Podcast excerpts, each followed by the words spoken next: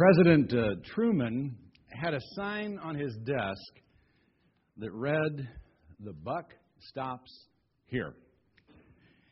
And in his farewell address to the American people as president, he said, "The president, whoever he is, has to decide. He can't pass the buck to anybody. No one else can do the deciding for him. That's his job." And of all the decisions he had to make, certainly the decision to drop the bomb was his hardest. And as he noted when addressing the National War College in nineteen fifty-two, "You know, it's easy for the Monday morning quarterback to say what the coach should have done after the game is over. When the decision is up before you," and on my desk I have a motto which says, "The buck stops here," "the decision has to be made." Well, his decision has been vigorously debated ever since, and I'm not going to enter into the fray other than to say that my dad, who was in the infantry in the Pacific Theater at the time, said it was the right decision. That while it took many lives, it saved even more and brought the war to a close. I'm also going to resist the temptation to compare Truman's courage to make decisions and to accept the resulting blame with presidents who have followed after him.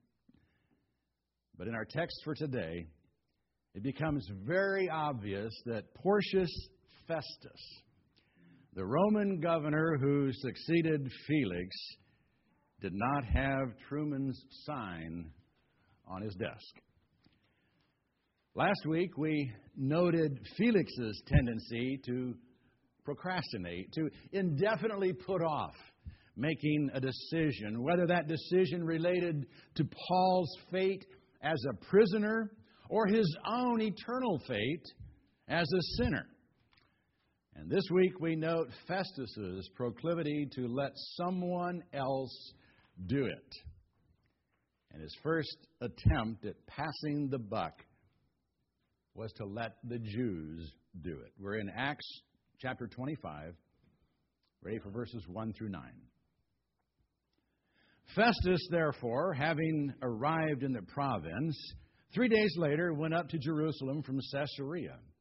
And the chief priests and the leading men of the Jews brought charges against Paul, and they were urging him, requesting a concession against Paul, that he might have him brought to Jerusalem, at the same time setting an ambush to kill him on the way. Festus then answered that Paul was being kept in custody at Caesarea, and that he himself was about to leave shortly. Therefore, he said, 'Let the influential men among you go there with me, and if there's anything wrong about the man, let them prosecute him.' And after he had spent not more than eight or ten days among them, he went down to Caesarea. And on the next day he took his seat on the tribunal and ordered Paul to be brought. And after he had arrived, the Jews who had come down from Jerusalem stood around him, bringing many and serious charges against him, which they could not prove. While Paul said in his own defense, 'I have committed no offense, either against the law of the Jews, or against the temple, or against Caesar.' But Festus, wishing to do the Jews a favor, answered Paul and said, 'Are you willing to go up to Jerusalem and stand trial before me on these charges?'"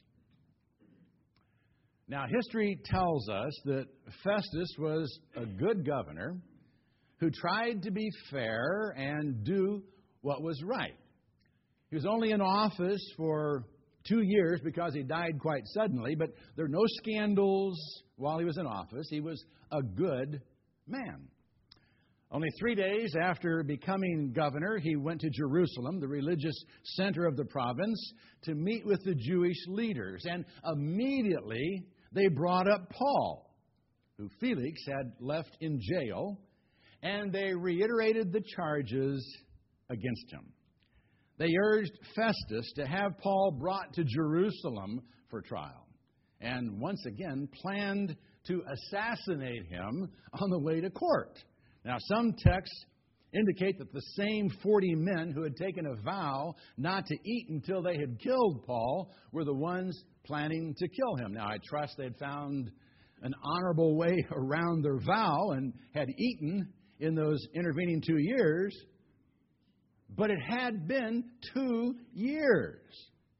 And it's hard to believe such lingering hatred. You know, Paul had been in prison all that time. He wasn't causing anyone any trouble. But all they could think of was getting rid of the one they had labeled a real pest. Well, Festus didn't know all the details, but he could tell that the Jews wanted Paul condemned. And he knew that Roman justice wouldn't turn anyone over to a lynch mob. He refused their initial request to have Paul brought to Jerusalem, indicating that he wouldn't be in town long enough, which really wasn't true. He stayed there another eight to ten days, plenty of time for a trial. But he did say that they could send a delegation to Caesarea with him, and that he would hear their case against Paul there, trusting, no doubt, that it would be easier to make a fair judgment in Caesarea than in Jerusalem. Well, as soon as he got back to Caesarea, he took his seat in the tribunal and ordered Paul brought before him. The Jews proceeded to make very serious charges against Paul, and it became obvious that they could prove none of them. They had no witnesses. They had no proof. When Paul was given the opportunity to defend himself, all he had to do was categorically deny the charges. I have committed no offense against either the law of the Jews or against the temple or against Caesar. Well, what was Festus to do? Who should he believe? You know, Roman law held a man was innocent until proven guilty, and it was obvious no guilt had been proven.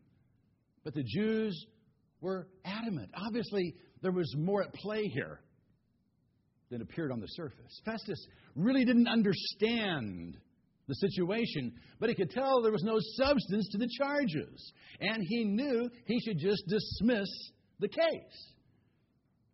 But he was a new governor, charged with keeping the peace, and he had a large Jewish constituency to keep happy. They carried a lot of clout.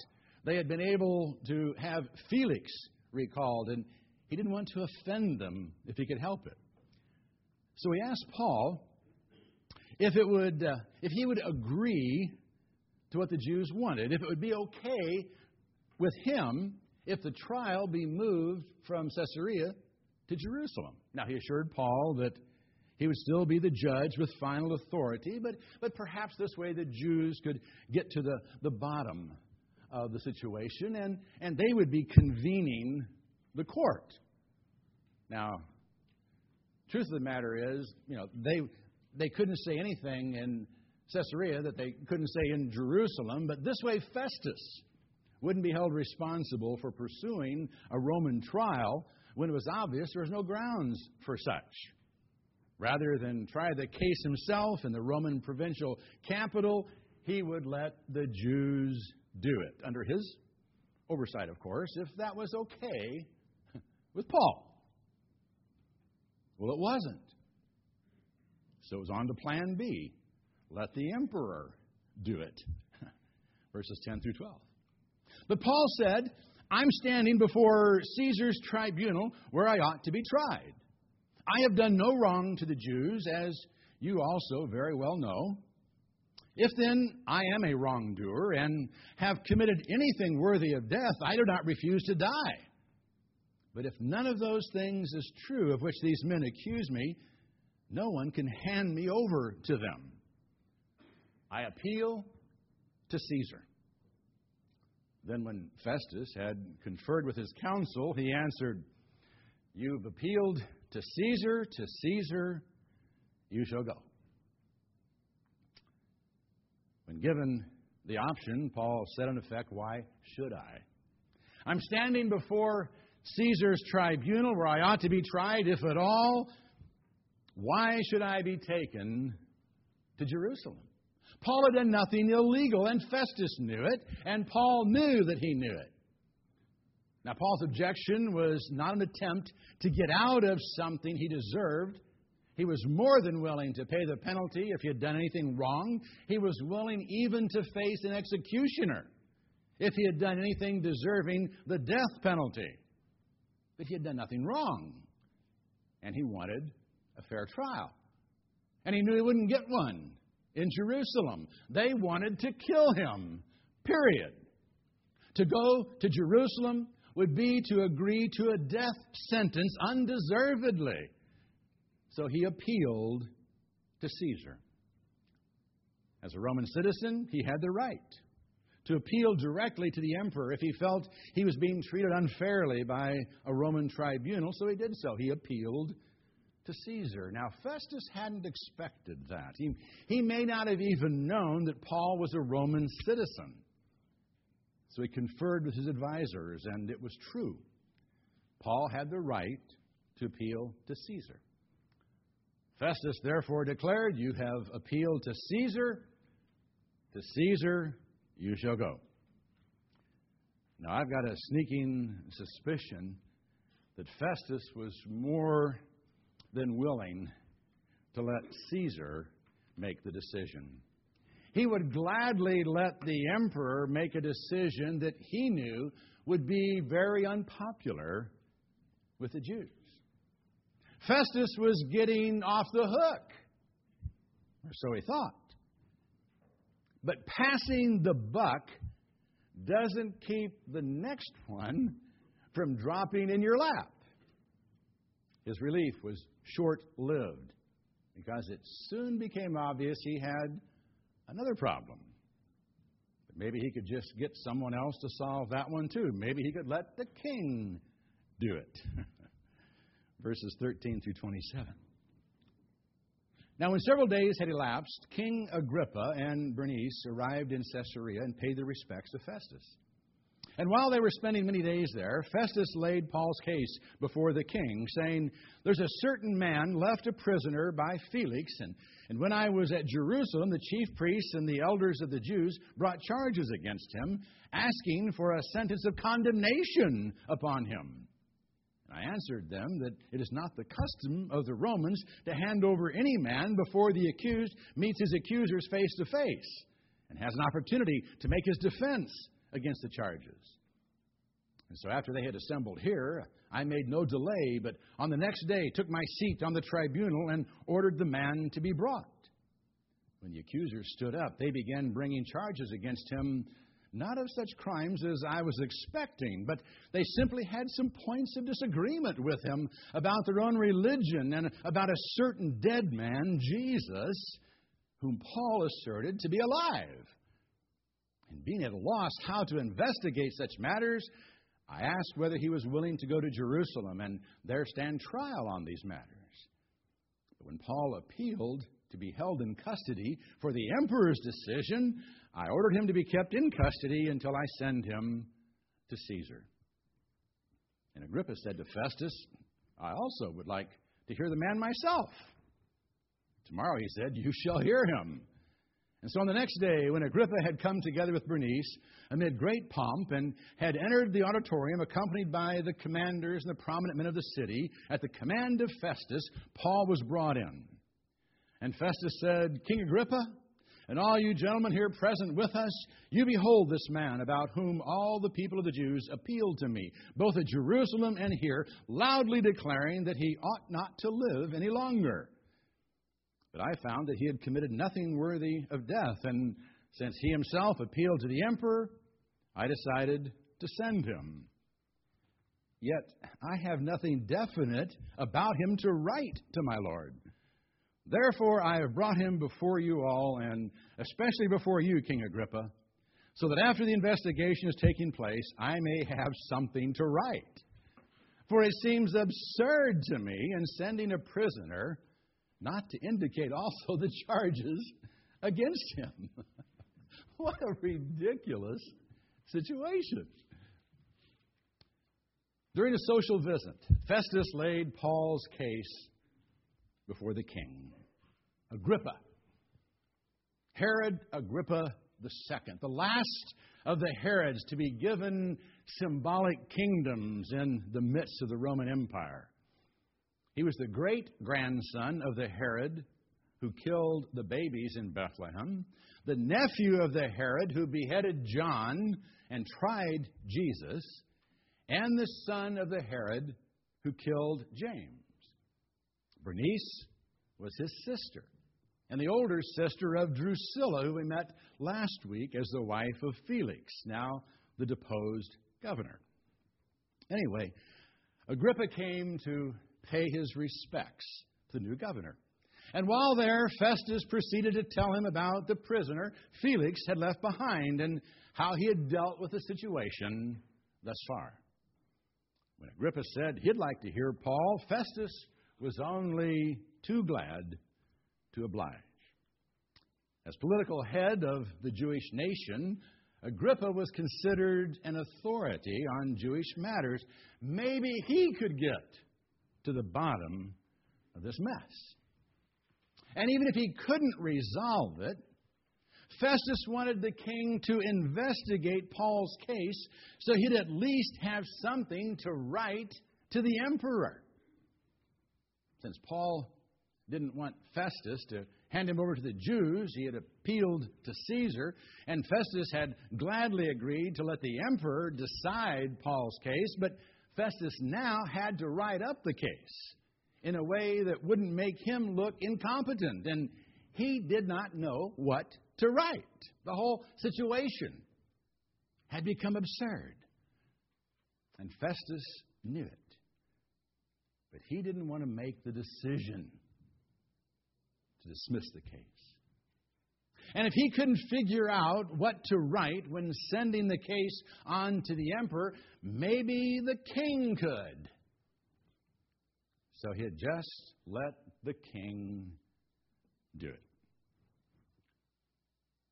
Now again, Festus was a good man. He wanted to be fair. And it is good to seek the counsel of others.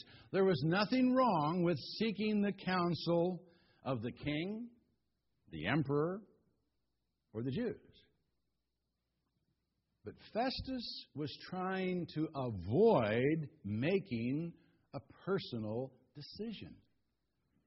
And that was a big mistake.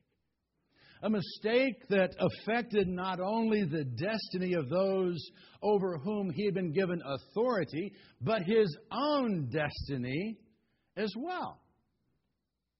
If he had personally investigated the matter and decided for himself, things may have gone much better for Paul.